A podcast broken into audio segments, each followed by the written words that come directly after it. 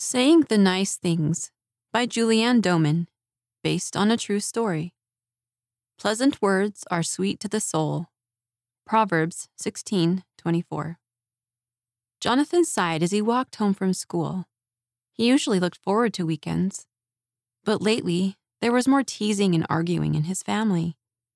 Jonathan wished they could have more fun together.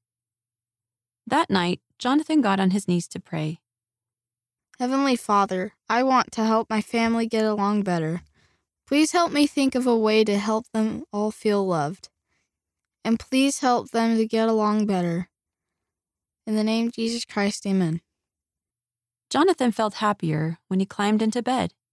He knew Heavenly Father would help him know what to do. After dinner on Sunday, Dad gave out the assignments for home evening. Jonathan, you're in charge of conducting. Dad said.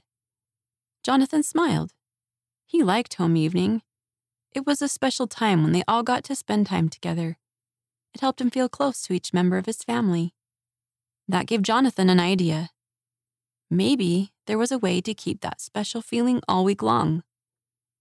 On Monday night, Jonathan bounced in his seat as he waited for home evening to start. First, his younger brother, Chris, said the opening prayer. Jonathan stood up. Thanks for that nice prayer, Chris. Now I want to introduce something new. It's called Saying the Nice Things. Saying the nice things? asked Chris. Yes, whoever conducts gets to say something nice about everyone in our family. And they can't forget to say something nice about themselves. I'm conducting this week, so I get to say the nice things. Jonathan smiled at Chris. Chris, you wake up happy every day. You're a good example, especially when I feel extra tired. Chris smiled. Thanks. Jonathan's heart felt warm. Joanna, you work really hard, but I never hear you complain, and you always make time for me. Oh, I love you, said Joanna. She ruffled his hair and gave him a big hug. Jonathan's heart felt even warmer. Tag is a great listener. When I call him at college, he always gives me great advice and tells me to keep going. And before Benson went on his mission, he helped me love the scriptures.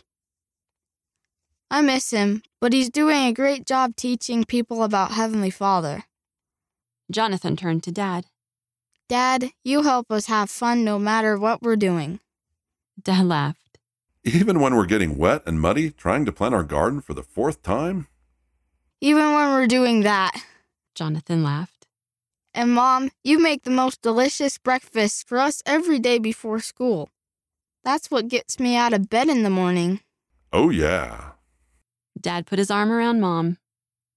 Mom smiled and blew Jonathan a kiss. Hey, now you have to say something nice about yourself, Jonathan. Chris said. Jonathan beamed. With Heavenly Father's help, I thought of saying the nice things. That makes me happy. Everyone smiled at Jonathan. Saying the nice things had made his family happy too. The author lives in Utah, USA. See Come Follow Me for Doctrine and Covenants, section 102 through 105. Read by Kara and Daniel McClellan, Rick Gines, and Sean and Shannon Nelson.